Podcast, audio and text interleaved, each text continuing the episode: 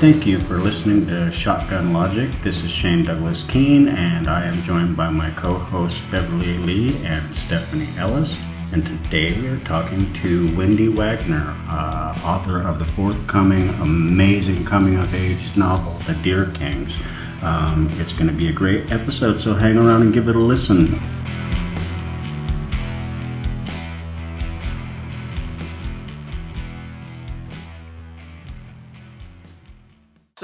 Saying, Would you like to update? And you think, Oh, I'm not pressing that box because if I say yes, that'll be it. That's exactly it. I exactly it. oh, and it's so good to see you all. I know, it's lovely. Oh. I'm just trying to get a closer look at the bookshelves. yeah. Beverly's bookshelf is so tidy and nice looking. Um, mine is a real disaster. I thought I should really tidy that up, but I didn't get around to it. No, and any bookshelf is like a is like a magnet for a writer, isn't it? We're all going like this. Yes. yes. Trying to I, zoom most in. of the books, most of the books I read, I see first on somebody else's bookshelf and their selfie or something. Oh, that looks good. Google. um, uh, so we are recording. I just uh, start that by default. So if we say anything that we don't want to miss, um, and I'll do the intro later. Um, so yeah, we'll just basically just start rapping with you, Wendy. Um, it's been it's been a while actually. I think 2013, 2014, nah, maybe later. Um, I read a read a short story in Nightmare magazine. Um, it was the Queers Destroy Horror, I think, oh, issue. Awesome. And that's the first thing I ever read by you, and now here you are this year, and suddenly you are the editor in chief of Nightmare magazine. Um, so uh, yeah, just tell us a little bit about yourself and uh, how you got from there to here, my friend. Sure. Um, well, you know, the story of how I got into editing is, is kind of a fun one, and it kind of starts on Twitter. Um, I had made some Twitter friends, and uh, one of them was an editorial assistant who was working with um, the editor John Joseph Adams when he first launched Lightspeed magazine, which was his first magazine. And they were a bit overwhelmed with stuff because I, I don't know if you're familiar with John Joseph Adams at all, but he is always incredibly, incredibly busy. So I wound up, I said to my friend, I said, Well, you seem like you're really busy. Maybe I can help you out. And I had actually just sold uh, it was my first professional sale. I had sold a short story to John, so he knew I, I could like you know write and I could you know under had a good basic understanding of grammar and things like that. So he said, okay, you can bring your friend on. We'll see if she's any good at this helping stuff. And then it turned out we got along super great. So I was his editorial assistant. Um, I had a couple of anthologies, and then when he took over Fantasy Magazine in like 2011.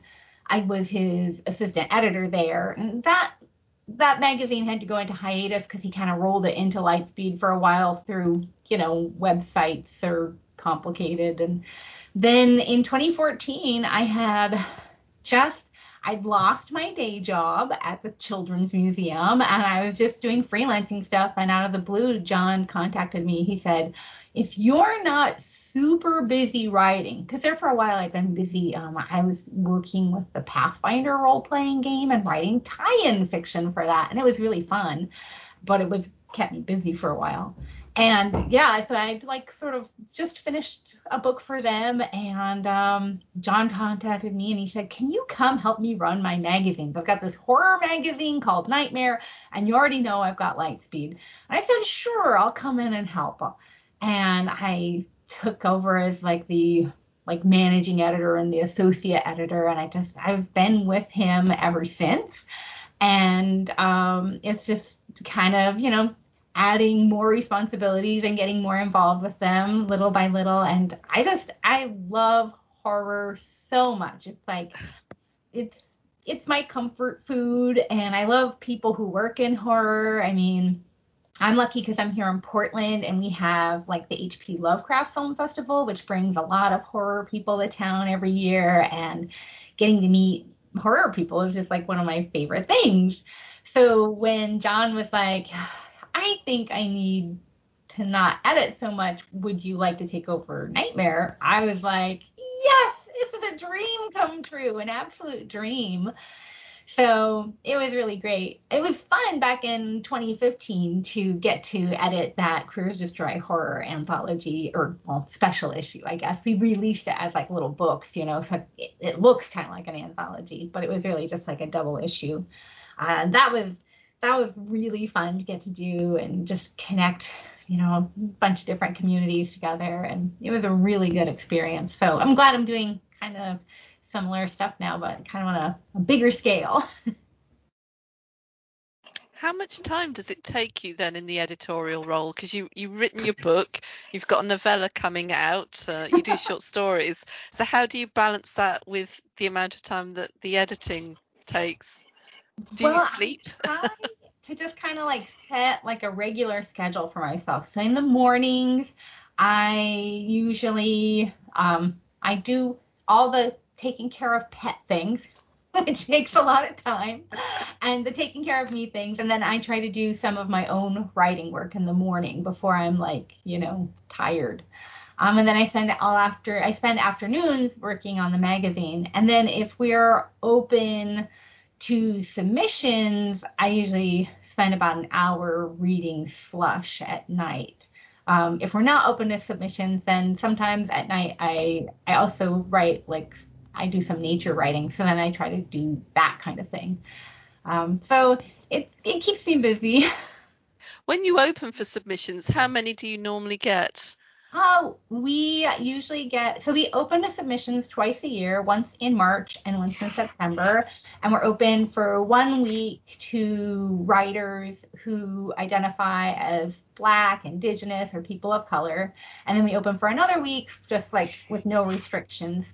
Um, and so the total for both weeks is usually around 1,200 submissions. Wow. Um, yeah, I do have a few, um, like a, a, like about five other people who help me read, but you know they're they're just volunteers and they're very busy, so I I don't want to stress them out. So if they get a chance to read, that's great. If they don't get a chance to read, you know the buck stops here. that means that is where the chief comes from. yeah, exactly. uh, um, absolute power and absolute responsibility or something like that. Right. Yeah. or liability. More like the last one. yeah. um, I think it's just I just think it's cool to say that Nightmare is at least partly based in Portland, Oregon now. So Yeah. It's we like to call um so we used to always call our house like um, the the Lightspeed Pacific Northwest headquarters. it actually kind of makes sense. Yeah, you're you've got your got your fingers in a few of those pies now. And what I think is remarkable, though, and I'll let other people talk, but before I forget, because I will, um, is that you, as editor, both managing editor and over here at Nightmare as editor in chief, also take on poetry sometimes. Yeah. It's Love really that. Fun. Thanks. I'm so excited and I can't wait to just like we you know, it's it's a new thing for us this year, so we haven't been getting a lot of poetry submissions, but I think people are, you know, little by little starting to think of us as, oh, this is a place we can send poetry. So I think we'll start to see more and more, and I can't wait to get more. I think there's been a bit of a renaissance, hasn't there, has, recently yeah. in terms of poetry, especially dark poetry. It's a sort of clear category now in the Stokers. There's a lot of good collections coming out. Yeah. The one thing I'd like to see them do is like you have a single story in an anthology can be nominated. It'd be nice to be able to pick out a poem from some anthology or others and be nominated on its own from that rather than in a collection. But it yeah. really does seem to be getting a big readership and a big following these you know these days. Yeah i think so. And i, I think that's exciting. I've always loved poetry. You know i I started out like as a writer, I really it was poetry that really like got me started. And so like the idea of making a market to kind of help share just like more poetry with the world just was too exciting to to miss out on.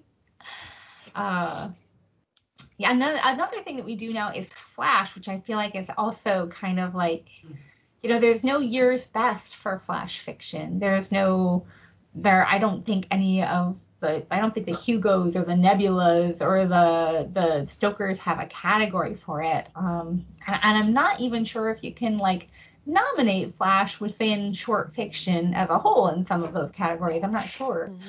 And it just seems like it's a it's a, a, a genre that is really flourishing and it's it would be nice to see it getting more recognition as well. So I, like, I love art. those little packages. What's that? It's a remarkable, really, it's a complex art. Um, my second story is a flash story, and I thought, um, well, this will be easy. You know, I had figured it in about 900 words, and it landed at about 900 words, and it was the hardest fucking thing I've ever written in my life. well, I've only written a handful of flash pieces because it's just it is really hard, like you say. Yeah. Whew. It's how I started with the with the writing really a few years back. There were a lot of flash competitions online and it'd be sort of week in week week out. There was Flash Friday, Micro Bookends, the Angry oh, Hourglass. Flash Friday. Yeah, Did you do that? Yeah. Yeah, I used to do that quite regularly, and I started off and I I think oh I'm a bit rubbish, but people were all really really nice commenting on it, and by reading theirs I improved, and then I would win occasionally, which is quite nice. But they've all sort of gone by the wayside a bit. But since those have gone, I've noticed that you've got more actual publications online, like you've got the the Arcanist and others. They they take the the flash, so it's it's moved the market over to be a bit more I don't know, recognised as something that people will read and will pay, you know, to, will buy. Um, yeah, but it is tough. It's a good grounding. um, well, C- Cemetery Gates did their anthology, didn't they? Uh, Campfire. Macabre at the, the, right. at the beginning of the year, and and that was all Flash, which yeah. was a huge big thing. And uh, yeah, let's just hope that you know it's it's just not something yeah. that people decide they don't want to want to read or submit to. I think it's definitely got a a, a good a good thing going there. I think so too. Yeah. But I also like long novels, and I liked your book, by the way. Oh, I read it. Yes, I read it yesterday. I will admit, I read it yesterday in a day.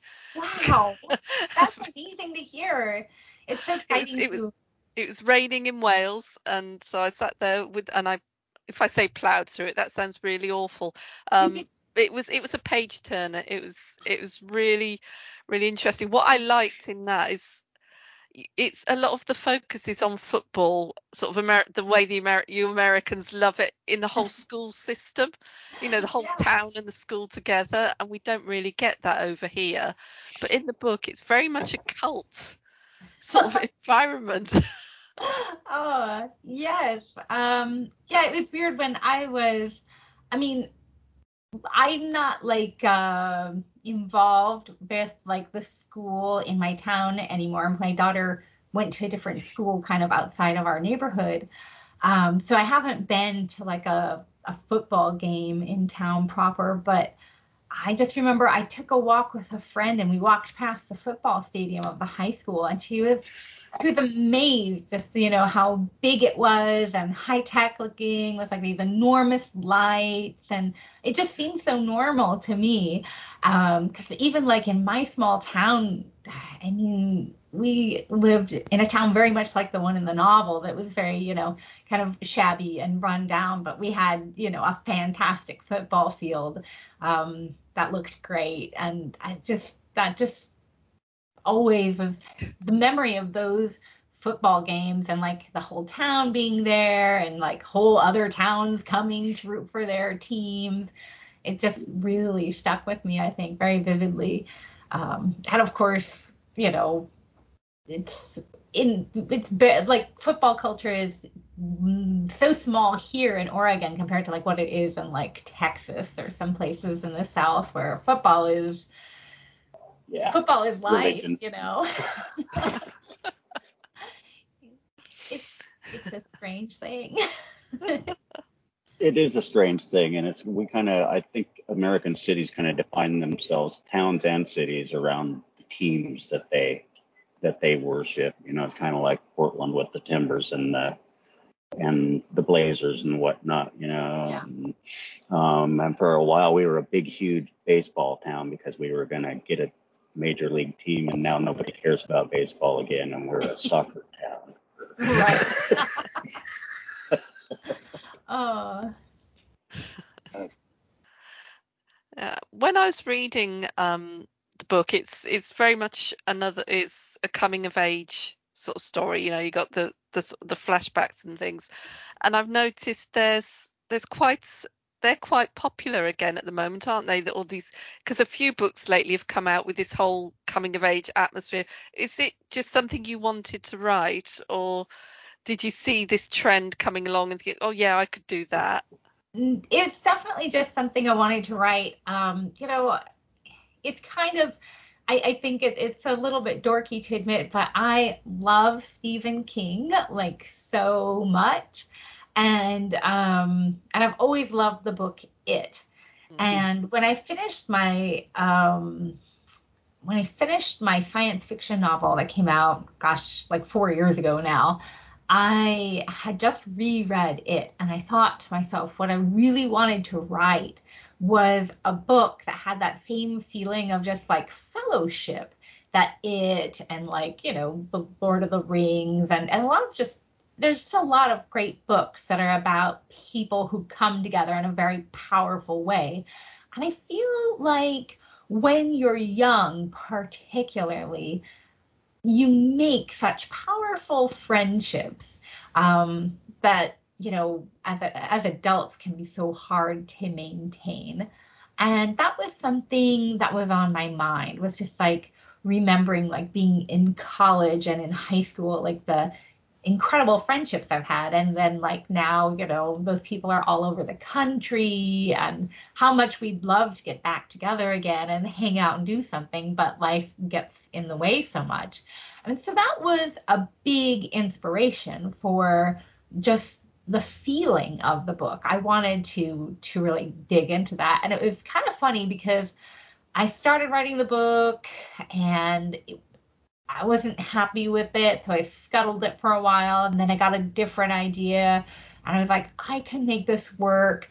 And then I was working on it, and right about that time, like the first season of like Stranger Things, like started taking off. I was like, oh, I hope this book isn't too much like that but I'm just gonna keep doing what I want to do and not worry about it. Well, it worked. I mean, the one thing I well, there were a couple of things I noticed. One was when when they met up again in later life, there was that initial awkwardness, but then that just fell away, and they were like they had been near almost. Uh, the other thing was that when they were growing up, in what's it, 1989 or, or, or that era, and there's a lot of things that they don't talk about. Um, the sexuality is one of them, but then when you're in 2018, it's such a contrast that that is so open and accepted, and you feel so sorry for the youngsters when they're trying to have to deal with all these things and keep it quiet and but then late, later on they, they have that greater freedom yeah. it's nice to see it was like you know it's a nice progression in a way to oh. see that come through that people can be open and not have to worry so much that they are different for whatever reason and that they can find their you know just be accepted as they are. So it was it was nice to see that difference come through in, in the in the time frame. Yay!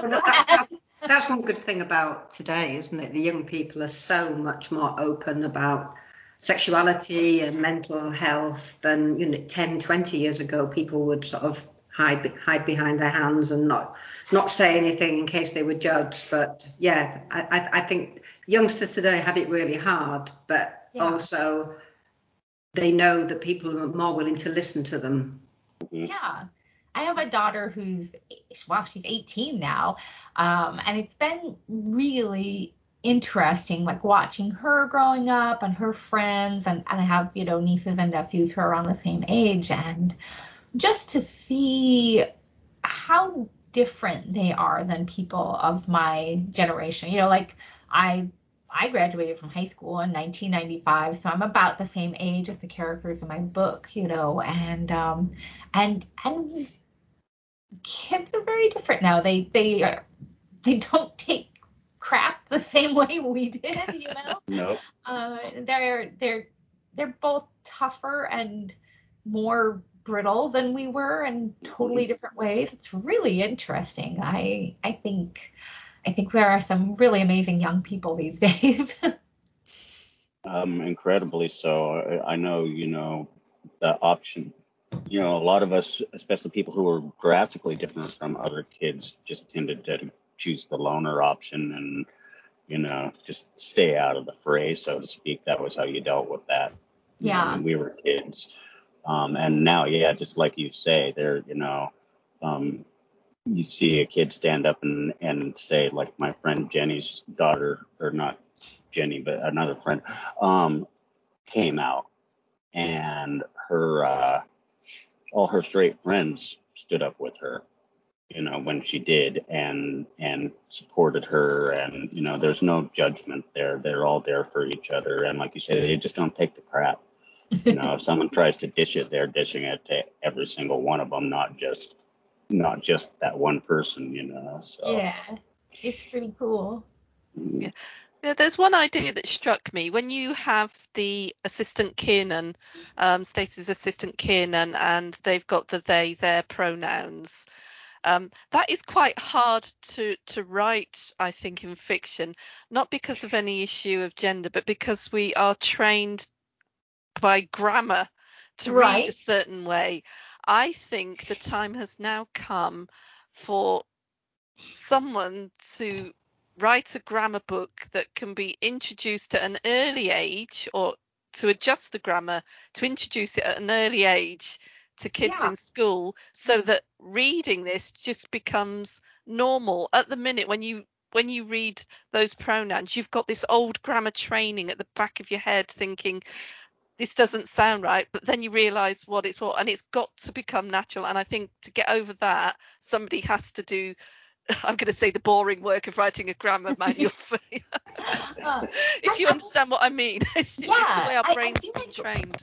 also something we've kind of done before because how many times do you remember reading books that were maybe a little older like when you were a young person and you maybe picked up some old book somewhere and they just referred to everybody as he and you just yeah. accepted that. It was just like normal. Like yeah. he was like, Oh yeah, that just means a person because men are like the default.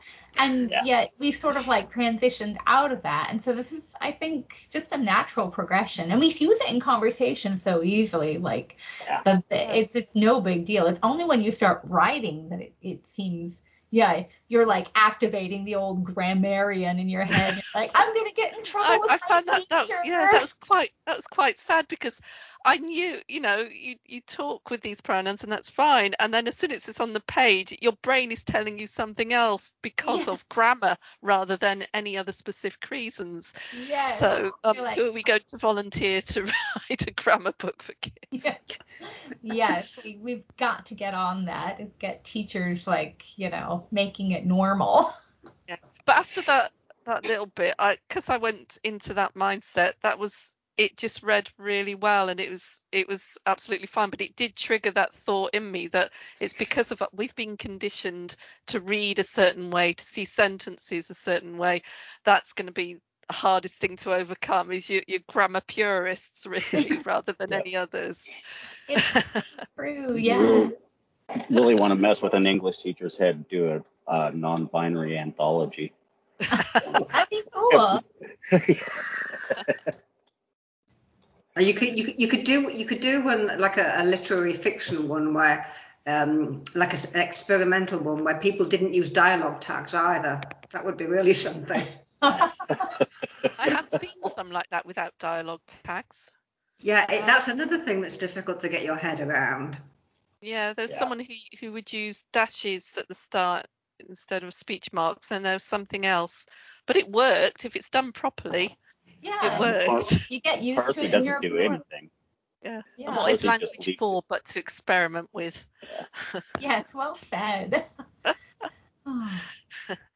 Can I ask, is there going to be a? Fo- I'm not going to give any spoilers away on the book, um, or what happened to anybody, but is there going to be a follow up to I that one? I don't have one in mind, but yeah, I, I, I definitely just saw that as a standalone. But you never know because I do, I really like that town and, and the place that I've created. I um actually last year I was sort of outlining a novel that would be in the same area but not with the same characters. And I may get back to it or may or it may be a bad idea. I'm not sure.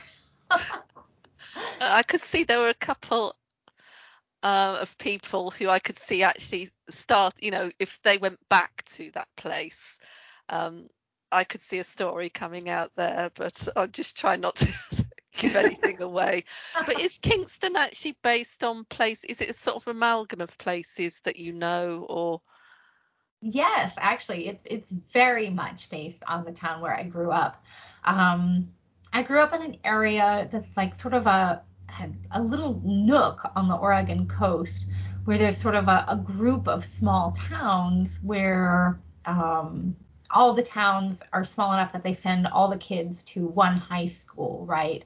Um, and in fact, actually now all the kids in the whole area go to elementary school there. When I was a kid, I lived in a town town. there are about 65 people in our community, and the school was a two-room schoolhouse, um, and we had. Uh, you know, it was 22 kids when I started. Uh, by the end, there were about 10 of us. I was most of the time I was the only kid in my class, um, and we lived 25 miles from our zip code, or 25 miles from the nearest grocery store, um, and it was this. It's like the description in the book. You know, when they go to visit the grandmother and she lives out you know, in the little valley by beyond the lake. And um, so that's that's kind of the atmosphere where I grew up, where we would drive on this extremely windy, very dangerous, narrow little road. Um, you know, one year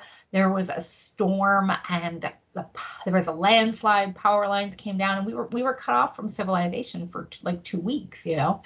And um, so sort of that it comes from that kind of environment of having these little towns that are sort of isolated um, but and then connected to like a place that's like a hub for you know lumber and things like that. And um, yeah my the town where i went to high school is called reedsport oregon. And um, it's uh, it's a lovely town that's just sort of uh, it, it just happens by a quirk of geography that it's not quite on the coast, so you can't see the water from from the town proper. So it hasn't like turned into like a touristy town. Yeah. Like it's just a place that you would drive through on your way to someplace prettier, basically.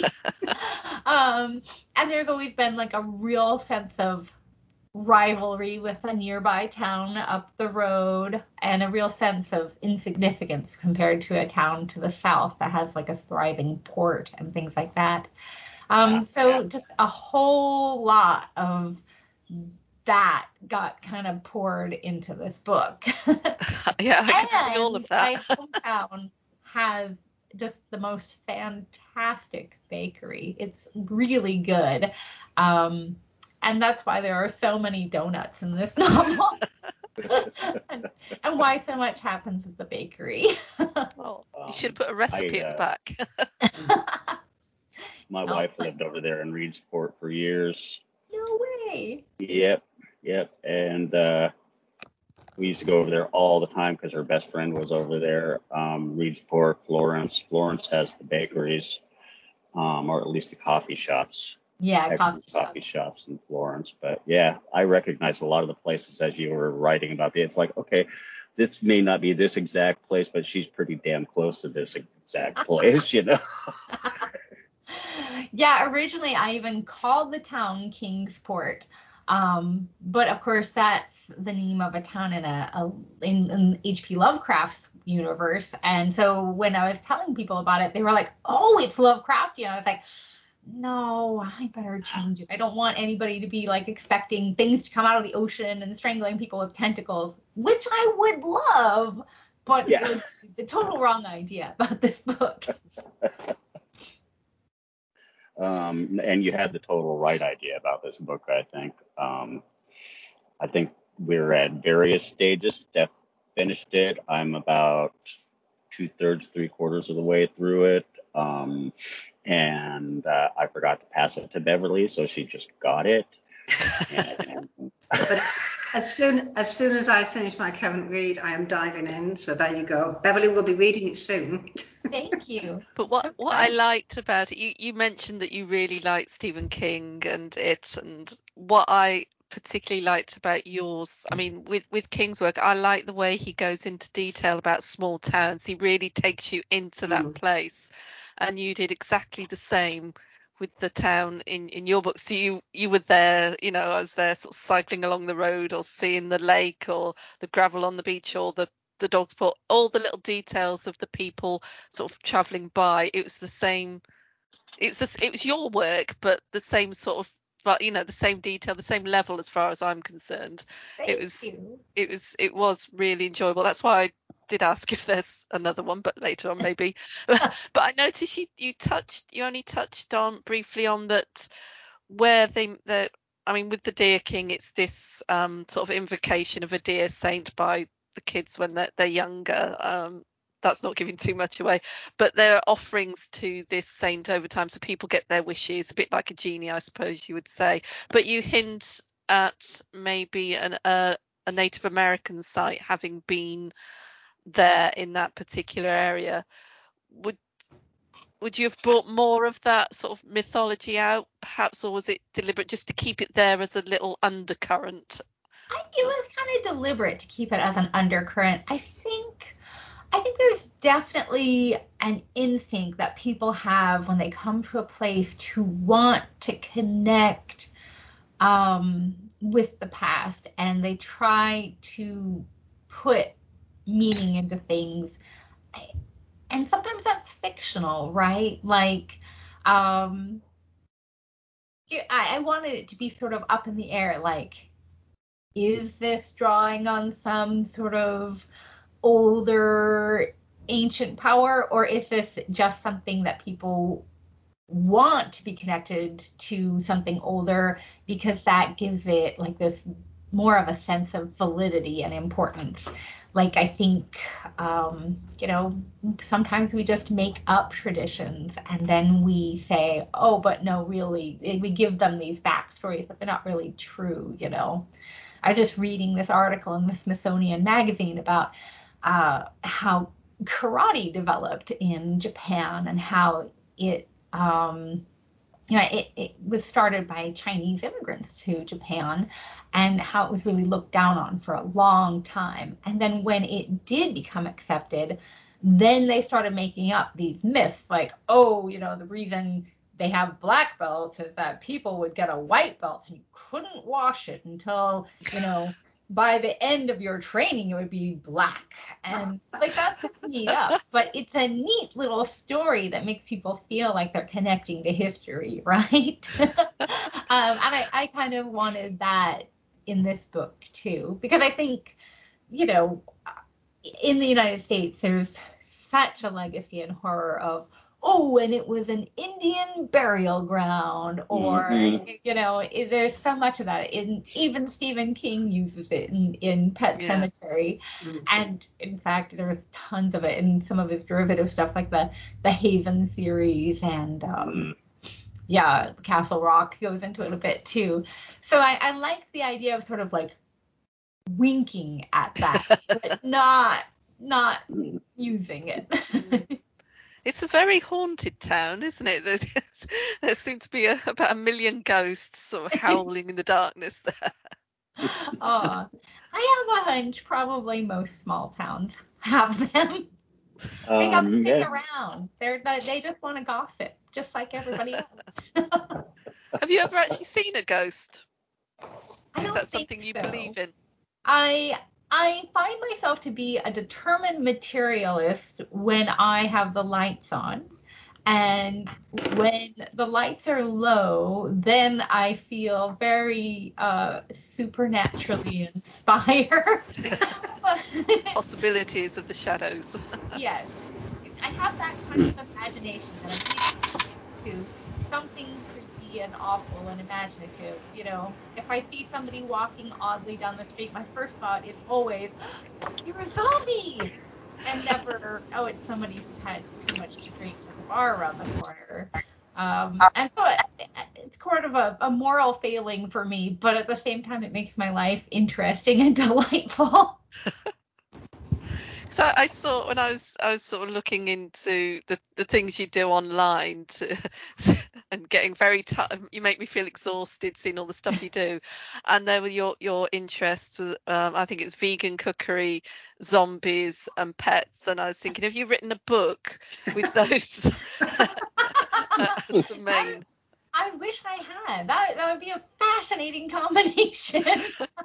it's a challenge for next year. Yeah, good idea. That could at least be a great short story, right? uh, yeah. But yeah, I am a giant animal nut.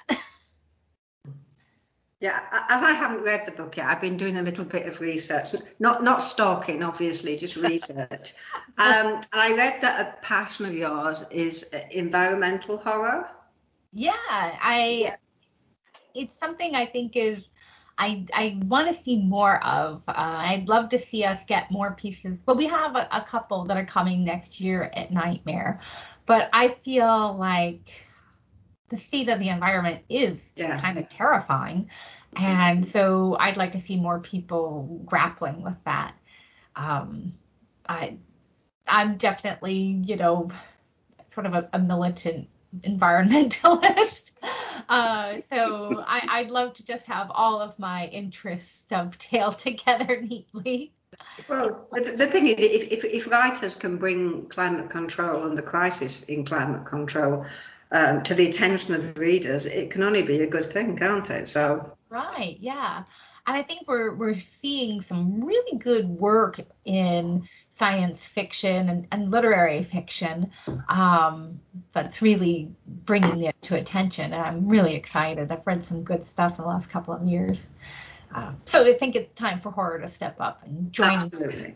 join in. I, I do too. It's like you have guys like Kim Stanley Robinson taking on the um, taking on the environmental sci- sci-fi pretty well. And I, every time I read one of his books, I think this really needs monsters. Uh, yeah. uh, it's kind of kind of like uh, you know Brian Keene's uh, Earthworm Gods or the Conqueror Worms or whatever it's called these days. You know, was all right. about raining and raining and raining and you know the monsters that come with the rain. So it's like, yep, we need more of that. Lots, lots more of it. But then I think if you're a Portlander, you gen- generally fall on the side of extreme environmentalist or proud boy. I don't know if there's a real fine line between those two.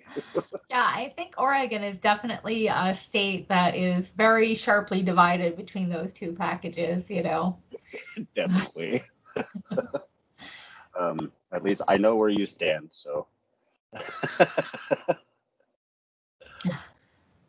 uh, that's I think for living, Eugene and Portland are about the only two places I'd really want to live in Oregon anymore. Um, just and not because people necessarily, but the very thing you were just talking about, the environment, just be, with you know all the fires and everything every year, and it just seems like a oh, unhealthy place to live most of the time. yeah, it's pretty scary. The state of wildfire in the West is it's very terrifying, you know. And just this uh, this summer, even I saw that the city of Portland is extremely anxious about, you know, what if a wildfire were to break out in Forest Park? Yeah. Um, it's an enormous park here within the city limits, and it's just a big forest, and it's not very healthy because, you know, it's just full of, you know, invasive plants and things like that, and there are you know, people, we have a large houseless problem here in this city, and a lot of people are camping in the forest. And we've been we're in a serious drought. It's like, oh, if this if this park was to catch on fire, there are a lot of houses like that mm. touch yeah. onto it, and it could be a really big health crisis and and safety crisis in the city.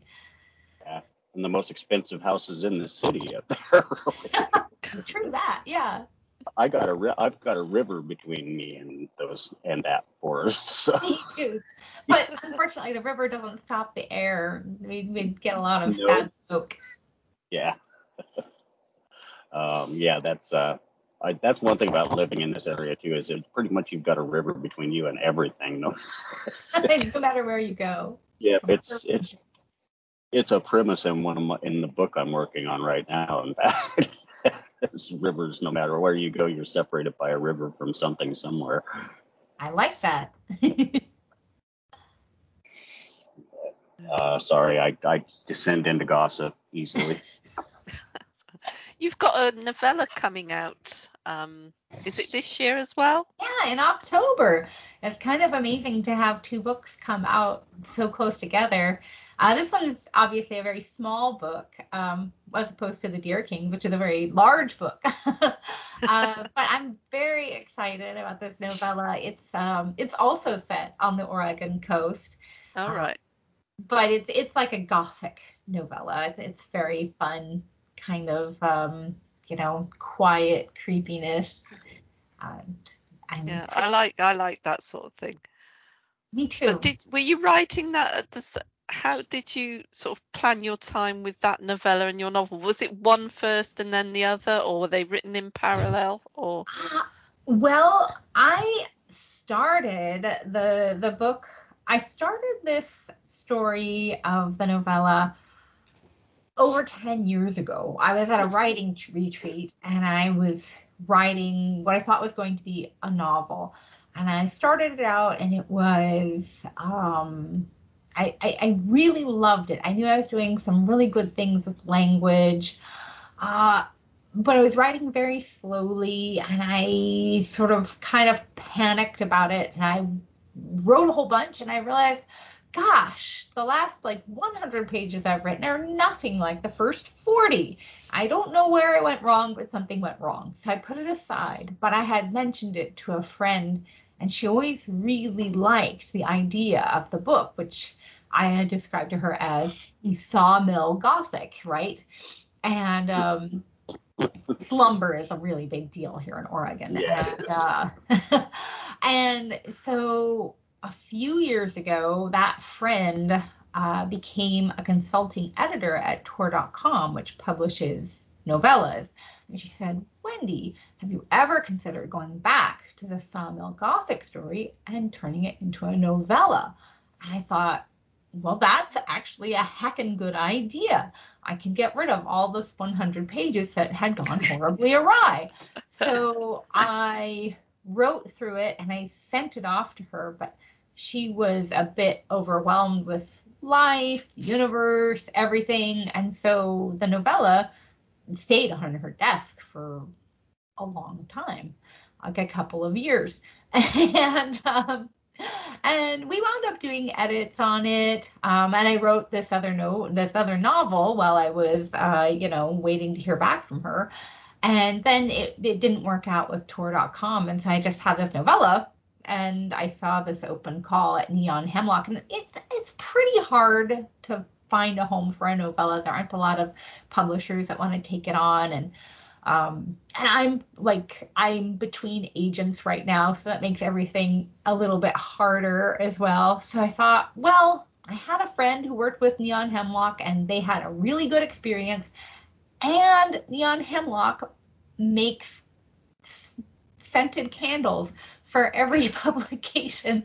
I thought, would it be who I just want to know what my what my book would smell like if it was a candle. So I was like, I'm gonna send it to them and they really liked it and it has just been so nice working with them. The the publisher editor he is um he's really fantastic and fun and just have all these great ideas and it's a great editor too. So i'm i'm glad it worked out the way it did because it so have you got your candle yet? Because it's called uh, the secret skin. So what does it smell like? Uh I actually I didn't wind up getting to buy one of the candles, um, oh. but I'm trying to remember what it it was like salt air and roses and some other smell because that that it's the story is of um, a young woman in the 1920s and she comes from this very wealthy family and she sort of escaped from them. And her brother who's now the the you know he's got the house and everything because her parents are dead. Uh, he's going on his second honeymoon because uh, he's just remarried, and he begs her to come home and help keep an eye on his daughter because he just can't seem to keep a, a governess or a nanny. But you know, there's nothing wrong with the kid, not not in the least. and so she comes back to help out and uh, discovers that her niece is a very unusual child and the house after you know having some family members uh, kick the bucket in it is now a very unusual house. And their family has some secrets as well. And so it's about resolving all of those things in a creepy house on the Oregon coast. And uh, it's pretty great. And there there are some scenes in a sawmill too because they're they're lumber family And, I like your uh, It's kind of cool because the house is inspired by a real estate on the Oregon coast, which was in the turn of the century just like this marvelous like mansion. And it was famous for having these huge parties and uh, the the house burned down and the family donated the land to the state of Oregon. And you can go visit because they have the gardens from the house um, which they're not like a huge botanical garden, but you know, we would visit when I was a kid for like school trips or like they would decorate it for Christmas time. And it's kind of part of the reason why I became like a gardening nerd because like it was just such a beautiful place. With like these wonderful flowers that like smelled amazing and like these ponds. And it just uh it, it just lived in my my head forever. And so it that's a big part of the inspiration for the book was just these fantastic gardens.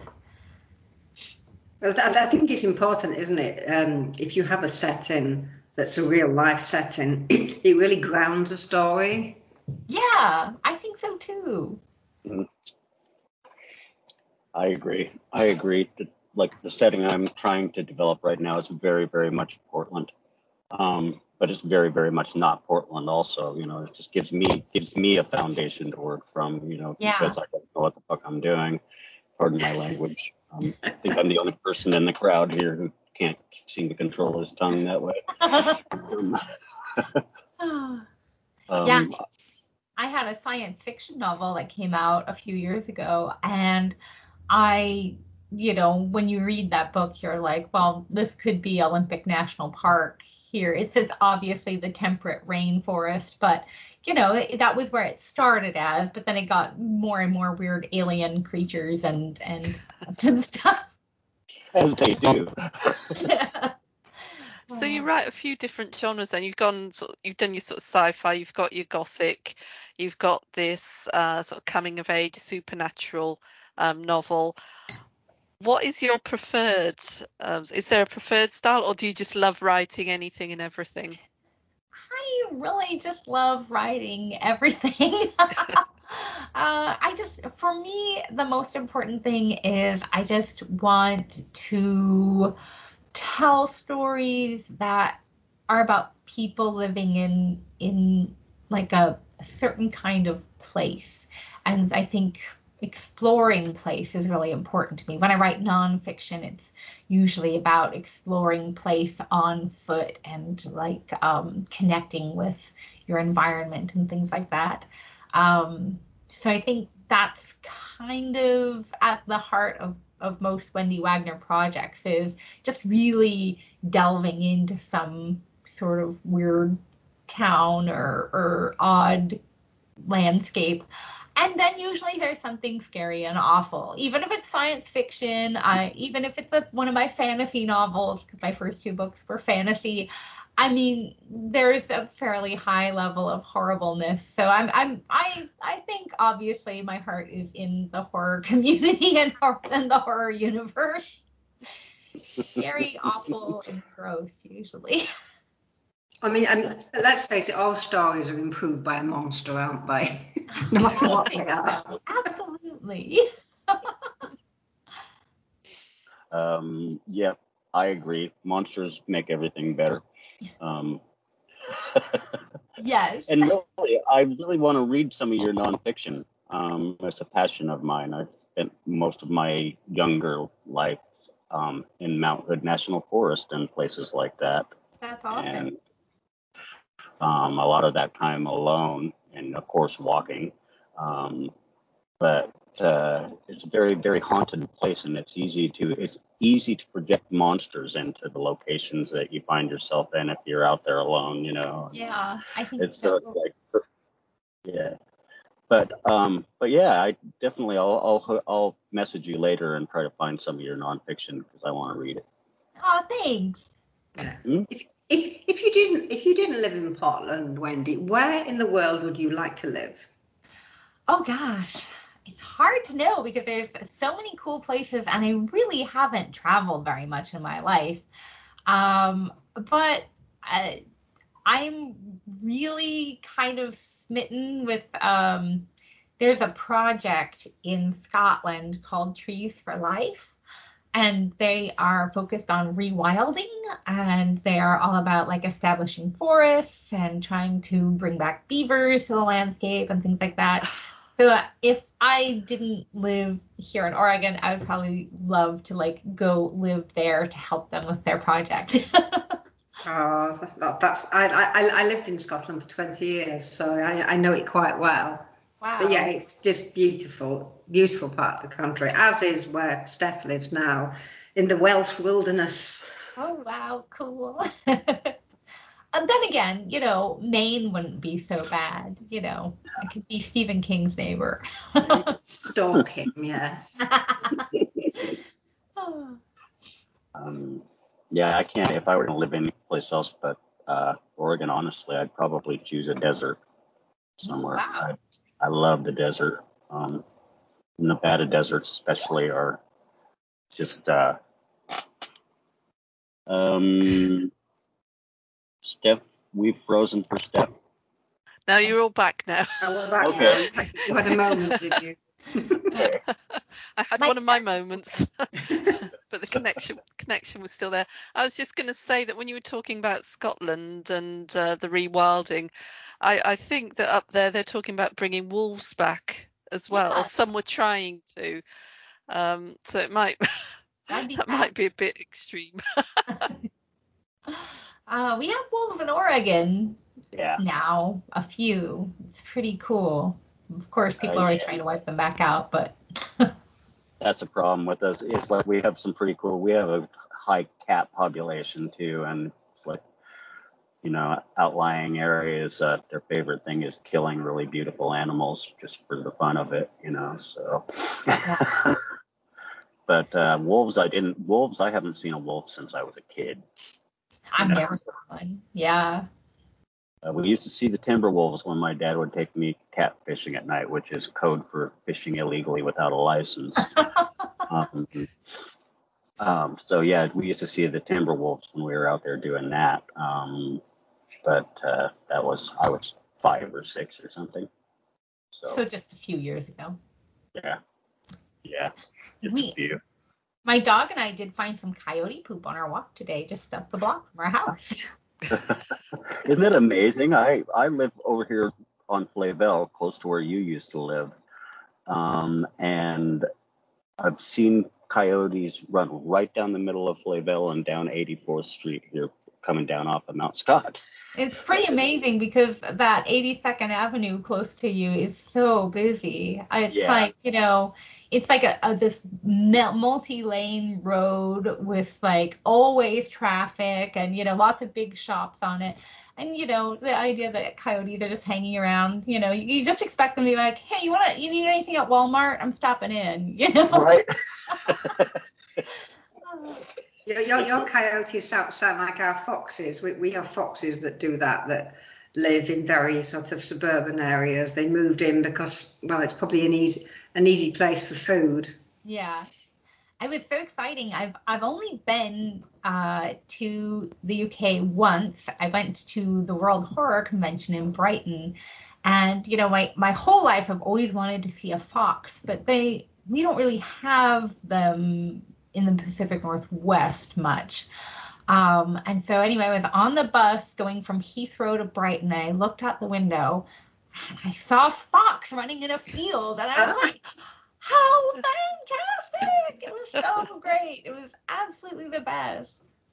But it was probably the highlight of the trip. Really. I was gonna say that leave it to a Portlander to go to the UK and take pictures of fox. I also took a picture. It was really great. I went to uh, the Natural History Museum in London, mm-hmm. and I have this picture from outside while I'm waiting in line, and it's of a longleaf Oregon grape. It is just great because like that's what they've um, planted all around the museum. It's very lovely, but you know, it, it's from Oregon like me. it's kind of hilarious because uh, many plants that are native to Oregon became very popular with gardeners in the UK and but like they never caught on here. Um, so it's just kind of hilarious that now we're like trying to plant native plants and and that there are way more of them in your neck of the woods. Well, we used to we used to steal them from other countries, so yeah. Yeah, we're supposed to be a country of gardeners and shopkeepers, aren't we? yes, supposedly. um, we, uh, I forgot what I was going to say. Never mind. like I've gotten quicker about that. I do that all the time, but usually, uh, what was I? Uh, now I've gotten where. Ah, never mind. I forgot again. It'll, it will come back to you when we finish. That's what normally happens. Absolutely. Generally, yeah. Always. That's okay. I also do. I also do follow up questions via direct message because if I want to know something, I don't care if it got on the show or not. I still want to know it. Inquisitive. yes. Well, we were talking. Was it on this one? I think it was this this podcast. I'm running two now, so I'm confused. Um, but we were talking um, and I lost it again. Sorry. But I got. I was thinking about two different podcast episodes, so I forgot oh, which one. who, who, who were you talking to? And then we can tell you whether it's this one or not. I, I think that, that I was talking that we were talking to Ross Jeffery. Oh, it was this one then, unless he's been on Ink Heist as well. Yeah, no, he has not yet. Um, that's that's notice Ross. um, so yeah, it went away. Um, okay. Trying... I was just oh, going to go back to the Deer Kings because that is a long yeah. book. Can I ask how long that one took you to write and how many drafts you went Ooh. through on that one? Well, that is a good question. Because, like I said, I started writing this is what happens to me, I think, with almost every book. I start writing it and I'm happy for a little while, and then I think this is all wrong, and I have to put it away for kind of a while, and then I have like some new idea, and I'm like, ah, this will fix my problem. And then I pull this old thing out of a trunk and I re outline it, and then I can write it again. Um, so I would guess it probably, I probably spent about four months on it flailing the first time, and then it sat around probably for another six to eight months, I'd say. And then it probably took me another six, five or six months to, to rejigger and then write it. I think that seems about right. Um, it was very nice. Uh, some one thing that really helped is that a friend of mine we went on like a writing retreat to uh, a house on the coast and we just we just brought I brought like a can of soup for every meal and we just stayed there for like three days and there was no cleaning or cooking to be done I just ate soup and wrote and got a lot done and that helped a ton. I've got friends who, who do write. Yeah, sorry. I was just going to say writing retreats. You see them advertised, and I know some friends go on them, but I they put me into a state of panic before I even think about it. I've not done one, but it's like workshops. I think that I'm gonna, my brain's just gonna seize if I go to any of these things, and I'm not going to be able to come up with anything. So I stay oh, away. Too high pressured.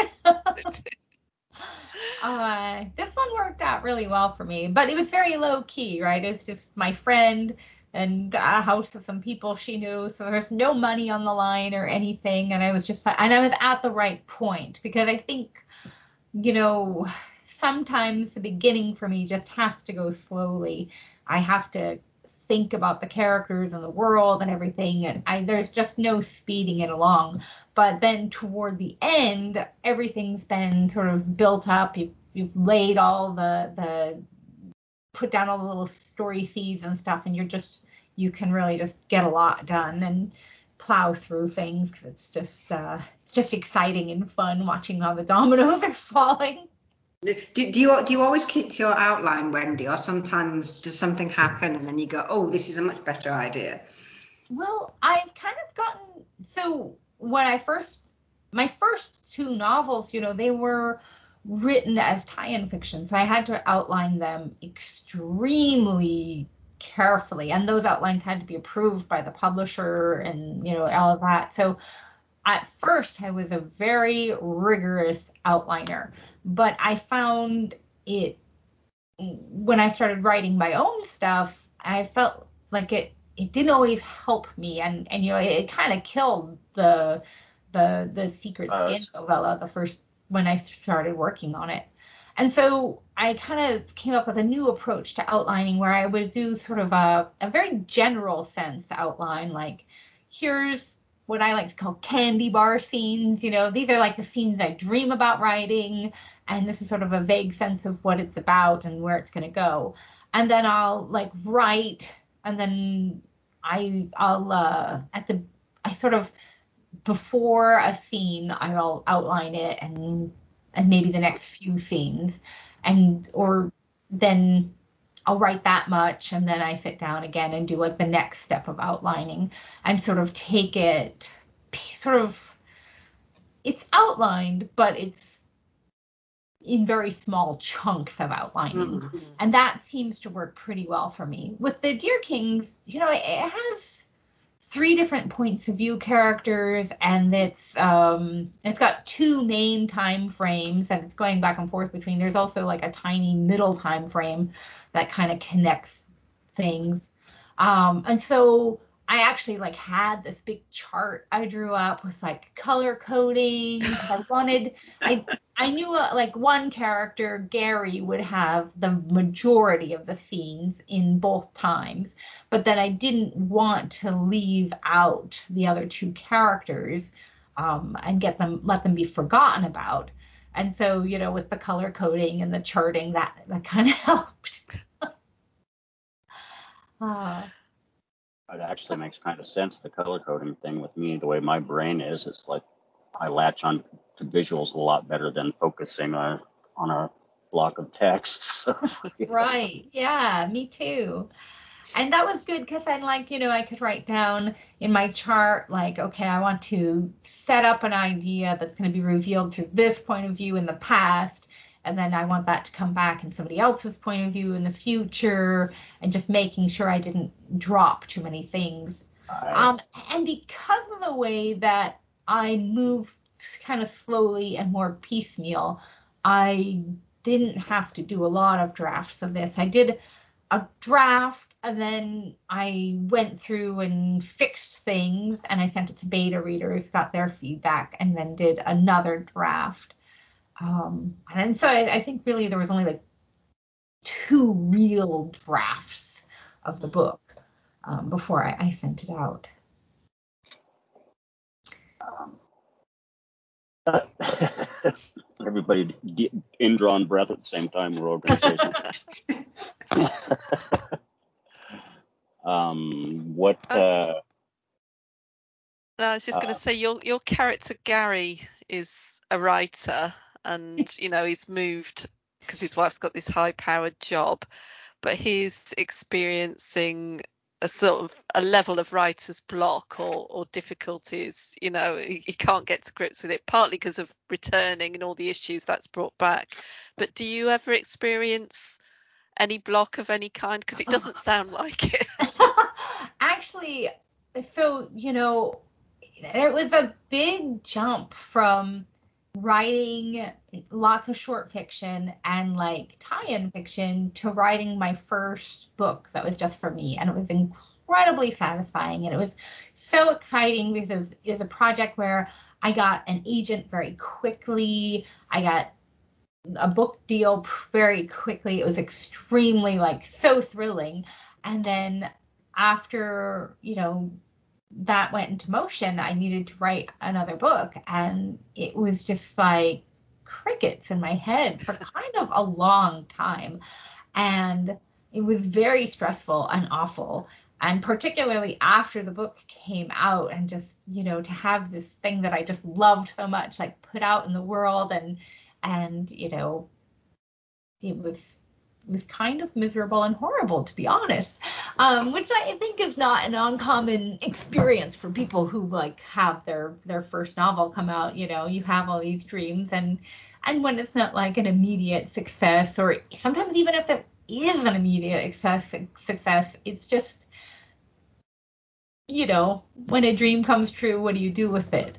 Uh, and so I was I was really kind of stuck for a while, and I knew I wanted to write Gary's story, um, but my agent wasn't so sure about the idea, and so he he wanted me to work on science fiction more, and I just stalled out a lot on science fiction projects, and finally I had to break up with my agent because I was just like, I just have to write this horror novel.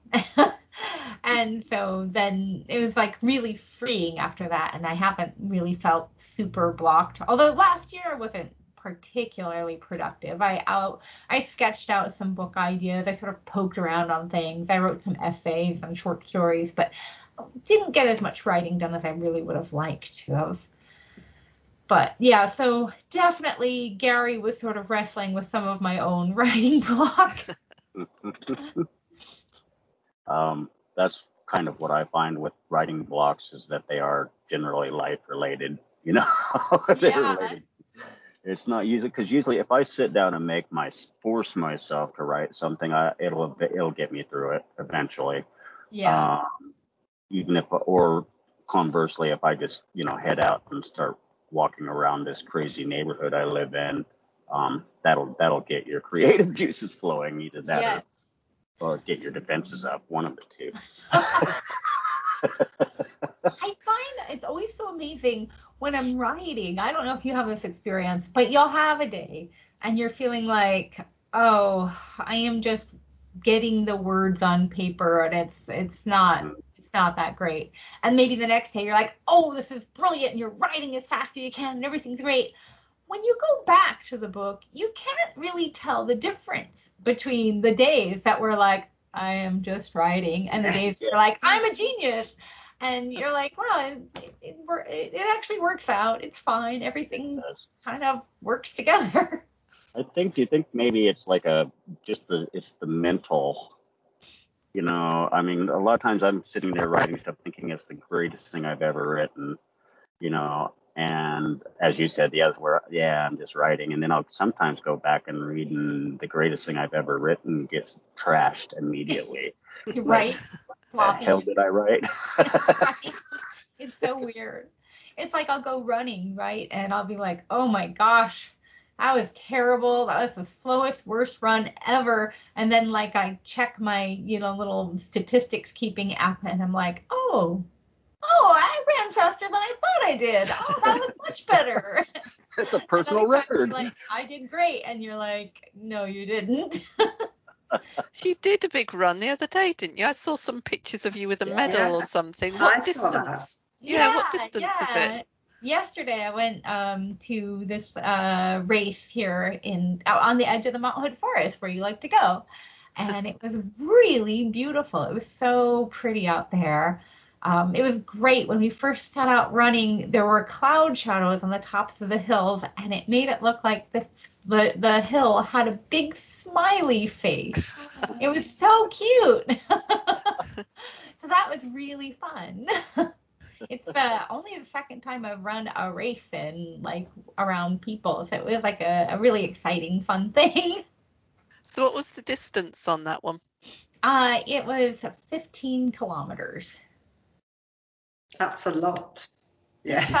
Well, it was it was kind of a stretch for me. I, I think I had originally hoped because at that race you can run a half marathon, or which is 13 miles, or you can run 15 kilometers, or you can do 10 kilometers or five. And so I had originally hoped to do the half marathon, but this summer it just life got too busy to do as much training as I really should have. And anyway, so that that 15 kilometers was more than enough.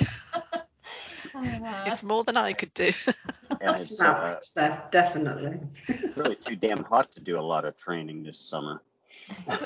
There's been some pretty hot days, and we're looking at some more. Yeah, we're looking at a run of triple digit days again. I know. It's oh. lovely. Good times. yep.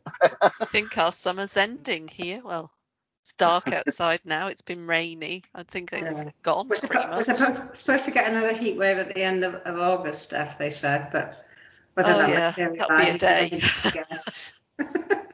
it's so hard to predict the weather now, I think. I mean, really, they are the highest paid, highest paid spec fiction writers in the world.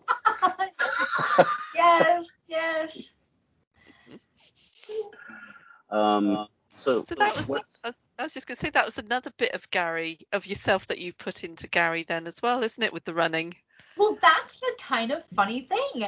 I had never started running, uh, and for some reason, so originally the, the the original inspiration for this book was a short story. I had I was like I wrote this short story about a, a guy who had made a deal with this deer god and uh and he was a runner and you know a dad and stuff like that. And that short story it got rejected from a magazine where the the editor actually would give you feedback on your story. And he said you know the story would be stronger if you did x y and z.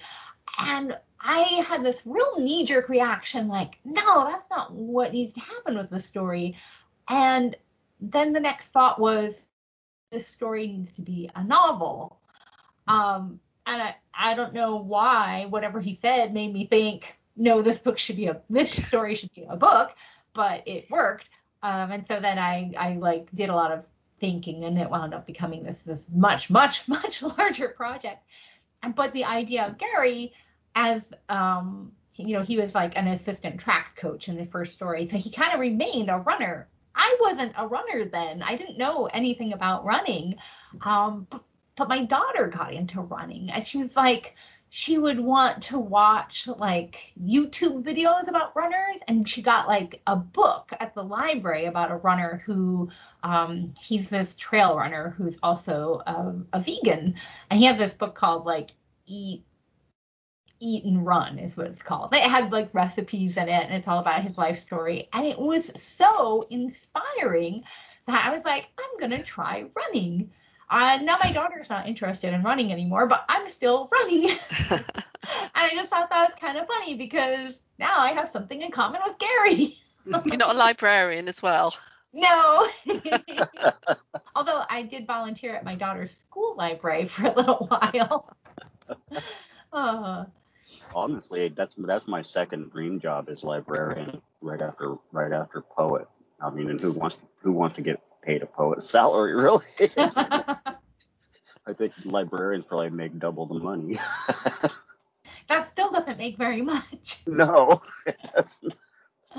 Oh, but I love libraries so much. Uh, when I was in high school, my senior year, they started closing for half days on Wednesdays for like school in service, and all of us kids got to go do like volunteer work in the community. And so my volunteer job was at the Reedsport Public Library. And it was great. My best friend's mom was the head librarian, so you know it was kind of like hanging out with my own mom. And one of my buddies was there, and we just did all these fun projects. And you know, of course, I love books, so it was just basically an excuse to go, you know, make a giant stack of books to bring home with me. And it was just like the very best. And uh, gosh, yeah, I I can't say enough good stuff about libraries. They're absolutely the place where magic comes from, I think. Oh yeah, I think uh, Central Library downtown Portland pretty much raised me. So yeah, I mean that was I was honestly a kid who hated school and skipped school all the time to go hang at the library downtown. Awesome. Um, every time I got brought home by a truant officer, it was because they caught me down at the library. uh, you know, we lived so far out in the middle of nowhere. And at the time, the Douglas County Library System actually had a bookmobile that would go to these very small, isolated communities. And it would come every two weeks. And like if that was on a Thursday, and we would be able, like if we were in school, we got to leave class to go to the library and everybody in the whole community would come out and i just have like such magical memories of like the sound of its generator and walking up the stairs and going into this like little paradise of books. It was so terrific. And then summers would be great. You know we we lived so far out in the middle of nowhere. We we didn't really have much tv reception. Yeah. um so books were were like everything. One year i can remember being like, I wonder how many books I checked out this week. And so I counted, and it was 125 books. I mean, and many of them were like, you know, little paperbacks with like, you know, the the the uh you know the the, the babysitters club and things like that still uh, and i read them all and two oh, weeks i needed more i was what was your way. favorite what was your favorite childhood author then Oh, uh, definitely. There's a, a woman named Tamora Pierce, and she writes fantasy. And I read this book, uh, her first book and like her first hit series is called Alanna. Uh, it has like a subtitle nowadays, but it was just covered called Alanna. I think it's called Alanna: The First Adventure now, and it was about this girl, and she had a twin brother and they were supposed to be sent off to school. He wanted to go learn how to be like a wizard and she wanted to go be a knight. And so since they looked enough alike, you know, they swapped places so she could become a knight and uh, I loved that book so much. And I just remember the first time I ever read it, it was the first book I ever read that had multiple point of view characters, and which was astonishing and so exciting. And I just remember I got done with that. I remember thinking like, wow, somebody decided to write it that way. Somebody wrote this book. I want to be like her and yeah, so she was that that was the first book that I read that I knew I wanted to be a writer. And I've probably read that book, I don't probably 20 times, if not more, because I would read and reread it when I was a kid so much. It was so great. I think it was it that made me want to be a writer um, beyond poetry. I believe that. It's such a writerly book. Yeah, I mean, so many of Stephen King's books are. Oh, you can read kind of his entire relationship with writing if you look back through his books from you know, the body to yeah. if you read the the novella The Mist, it is it has a truly heartbreaking section where you know the main character in The Mist is um, and he paints covers for you know trashy novels and he has this whole thing about how he used to think that he would be a great artist but now he knows he's just going to be a commercial sellout. And you just know that Stephen King was saying that about himself. Mm-hmm. And he was going through a time where he just believed that his work wasn't that valuable. And then you have all the way to, I mean, he won the National Book Award and he's sort of like this grandfather of letters. And it's it's great to just see that like go through his, his works. And yeah, he's really you can and his life too, not just as a writer but as a human. You see him going through his drug problems, and you see him coming through recovery and you see what happens after his accident. I mean, it's just the, the thread is there to follow. The story's there to read in his stories. Yeah. Yeah, it's pretty terrific to see. That he can project that so effectively, you know. or or just not not keep it out. yeah. Writing can you can you imagine though? I can't imagine people knowing that much about my life. so anxious anyway. it must be strange.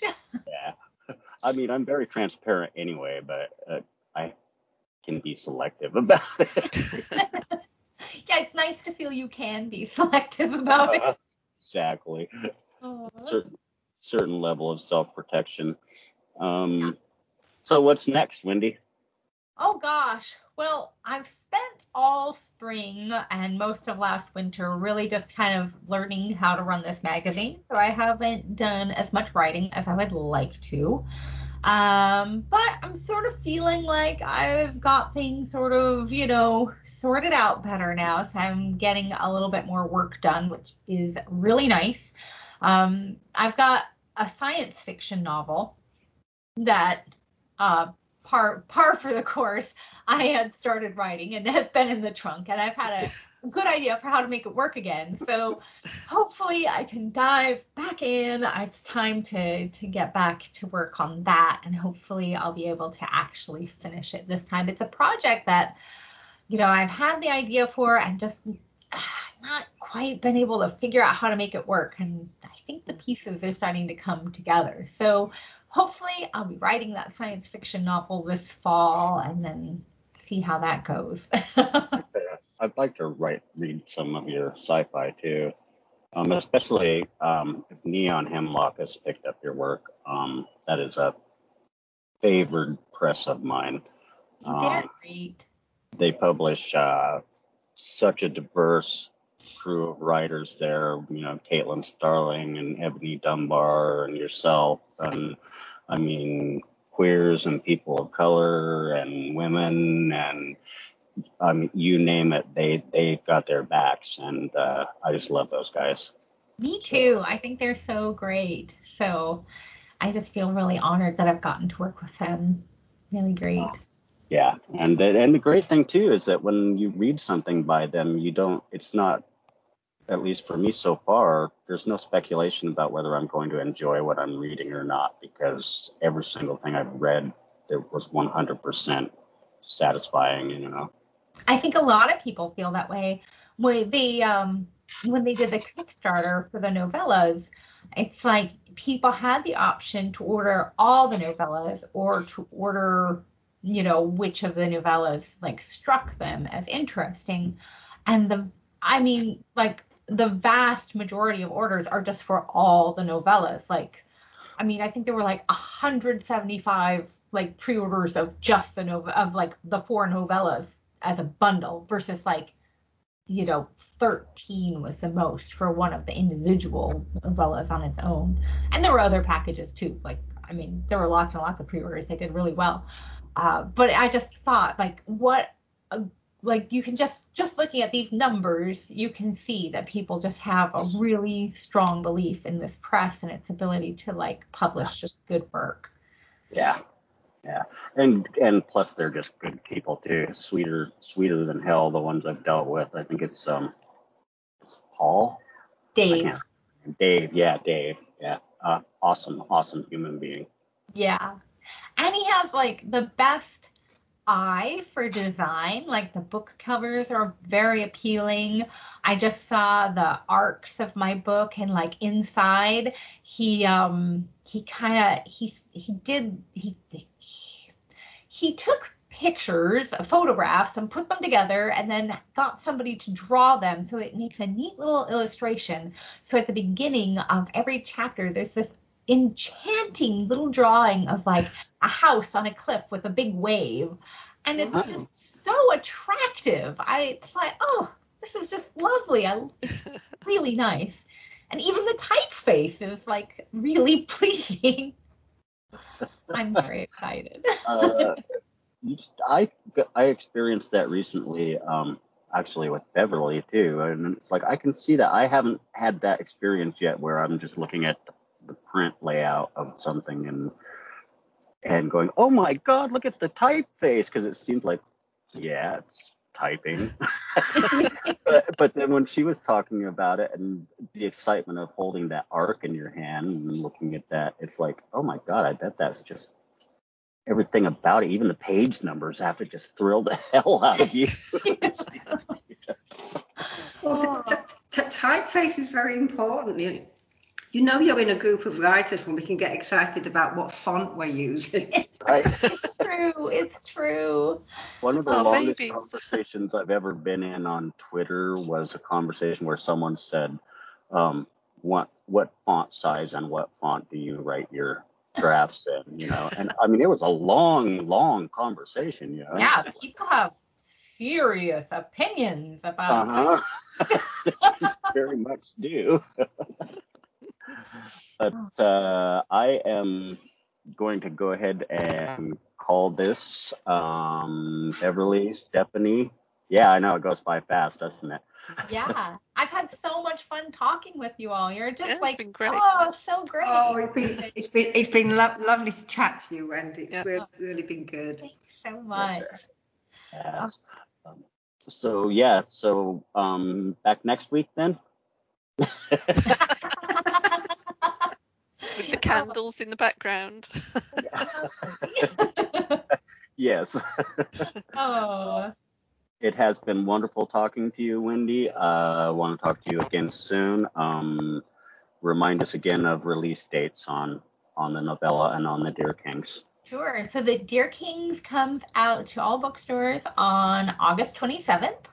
Um, and then, although I've seen that people, if they've ordered it directly from the publisher, are actually getting copies already, which is kind of weird, but we're not going to argue with that. Right. Um, and then uh, the Secret Skin, the Gothic novella, comes out um, October 26th.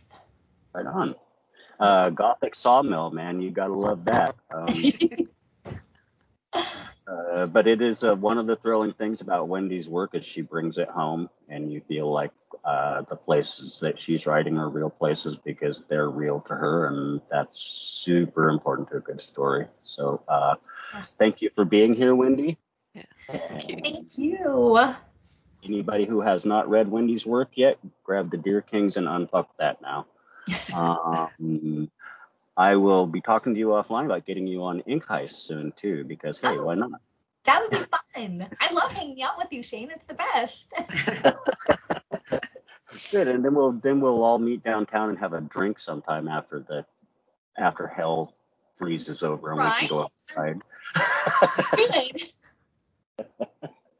all right. Uh, uh, Stephanie, um, you want to yep. just stay on and we'll go ahead and talk about our yep. project? Okay. Um, okay. Thank you all. Love you. Okay. Bye. Thank you. Bye. Bye. I just damn near hung up. I need, I need to hang up now to let you two get on. okay, Beverly. Um, okay, thank you. No, don't don't you keep Stephanie up too late. She needs she needs, needs to be in bed at a certain time. Tw- Twenty minutes. Yeah. yeah. All right then. Yeah, I'll, I'll catch you both soon then. Okay. Bye. Okay. Bye. Hey, take care, Bev. Okay. So, did you get my document?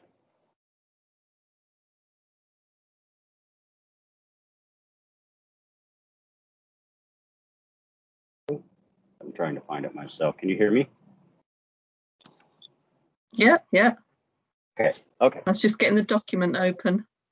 I was my I had accidentally tapped my earbud and it silences when I do that.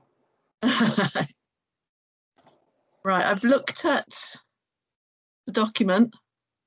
I'll just go and oh, let's get the review things on so I can see what you're talking about. I'll probably end up closing your window when I'm trying to go to the next thing. Um, right, where are we? Oh yeah, this bit about Adam. You've made a. comment. Oh yeah. Yes.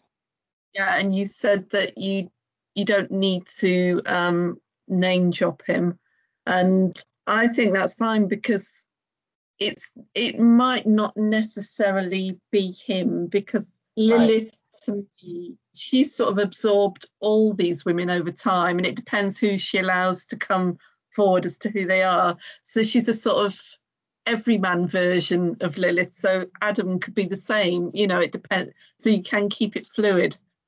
Right, and that's where I got uh, came to the conclusion at the at the very end. Um, and that last comment that I put rather was I actually went through and read with a closer, more attentive, attentive eye and realized what you had said about Adam already mm. in the previous. And I think in one of the absolutely fucking brilliant passages I marked in there. Oh, thank um, you. um, so yeah, that kind of clarified that one for me. I just didn't go back and fix it. Um, yeah. But otherwise, um, yeah, they were just minor things. I think I need to expand on those sections. yeah, because I, I, need I need a bit more of his story because I've still yeah. got this scene in my head where she's setting up these incidents or things from his past in stone, and he's going right. to break that stone and sort of confront things, whatever that things may be, stuff. Um, but I would need a little bit from where he's he comes from not right. as in geographical space, but um, just a bit yeah. more about him. It doesn't have to be detailed because we could leave, leave a lot for the reader to infer, but uh-huh. enough for me to create something else from from there. Yeah, I um, like that. What else we got? Uh, I'm just reading my own answers. Right. Um, yeah, you've got your expand bit. It took me a little while to under, to realise XP stood for expand. That was Sunday Sunday morning. Um, Unless you're a gamer and then it's experience. Oh yeah, breadcrumbs. That bit you put clarification on the men they disposed of a body, uh, clean up. So yes, they are. They're just dodgy characters out there getting rid of a body. Um, right. I put they operate in a sort of shadow world. So you, you picked up on the right thing there. Um, okay, I just want to make sure. Yeah, that's right. And then you go back to Adam down the bottom. Yeah. Yeah, I think that was that was pretty much it. Yeah. Because if I do too much now, if I do any more now, what I might end up doing is doing something that's going to restrict your poem. So mm-hmm. I need more from you to build on because otherwise it'll be me Lilith directing what's happening, and I don't want her to do that. Right. So I want you to feel free to sort of throw your yours in. And that Daughters a Skuld, yeah, Fate, yeah, she's one of the norns for Fate. So I, I was just going a bit Norse there. oh, I think it's actually cool. I like using those those little bits like that. It draws readers' interest, and some people, yeah. especially if you make them wonder, oh, what does that word mean? You know what I mean? It kind of just yeah. Well, I've got yeah, so I've got these books on Vikings and things. Of course, I've got to use it. Yeah. um. So, yeah. Yeah, I think that was that was it. So you're where you were asking for clarification, you were right. A bit about more about his story. Uh, the bit about Adam, it's fine. I've, as I say, I'm not doing any more on it at the minute because I need a bit more from you. Yeah. I do have a few ideas of stuff that I stuff again that I can put in earlier. Um, it's giving me a chance just to get on with this stupid novella that I'm trying to finish, uh, which is nearly there. So uh, that'll be out of the way soon, and I can get back to the poetry. But yeah, I still, I still like it. Hun? Let me know if you need a beta reader. I'll be happy to happy to take that on for you. Yeah, it's it's one. It's it's a near future thing. It's where something is going wrong in the world, and it was just happening too quickly. And I was thinking, I've just got to try and pull the time apart a little bit. And I've I've been doing that today. But people will say things can't happen that quickly in real life, but I think they can. It's oh, trying yeah. to get them to believe that in the book. It's actually harder, but I'm get I'm getting there. But I don't know whether it's going to have a hopeful ending or not. It's just it's, it's, it's going to be a bit of a tough one. I've sort of got a couple of thousand words to go, and then uh, I'm going there. But I'll get that Daughters of Darkness 2 to you as well soon. Um, okay. The one with Kath and Bev and Nat and um, Lynn in. Uh, as I say, I mentioned Lynn Love earlier, and yeah. I didn't tell Bev, but Lynn no, Lynn's story is something that she I think she would really like. I, I actually prefer it to um, Bev's and Kath's. Um, it's as I say, it, it is an amazing story, but uh, you'll you'll see that for yourself. It's an, it's another quiet horror, so I hope you'll you'll like that. Um, the schedule, where have you put it? Is it up yet? It's not yet, but um, next weekend is open right now. Mm. Uh, and the weekend after that is Nicole Eigner. Is there anything that I'm reading for? Um, Nicole's, I don't. I just bought her book. I don't know that she. Um, and actually, I had just purchased her book before uh, I asked her on the show. All right. What's the name of her book? It's uh, Beguiled by Night. It's kind of uh, about a French French vampire. but, um, it's I wouldn't have saw I wouldn't have seen myself liking this book, but mm. um, I have swore up and down that I would, so I took a chance on it, and I'm actually enjoying it quite a lot. So, and I'll post that up there today and make sure that you have a link to it, the calendar. Yeah. Okay. Right. I think that's that's it yep. then. Yeah. Yep. It went well tonight again. I think. I think so too. I think so too. Um, well, I like it having people who talk too much because that's how we get that's how we get good information. You know, when when the hosts and the guests are all chatty, the information comes out more naturally, but it but you get better information. Anyway, yeah. Yeah. I will jump on. I will jump on these expansions on this and and write some more there to fill that out for you while you're finishing your novella. Yeah. Okay then. Right. Cheers. Right. Good night. All right. All right. Good night, Steph. Yeah. Bye, Shane.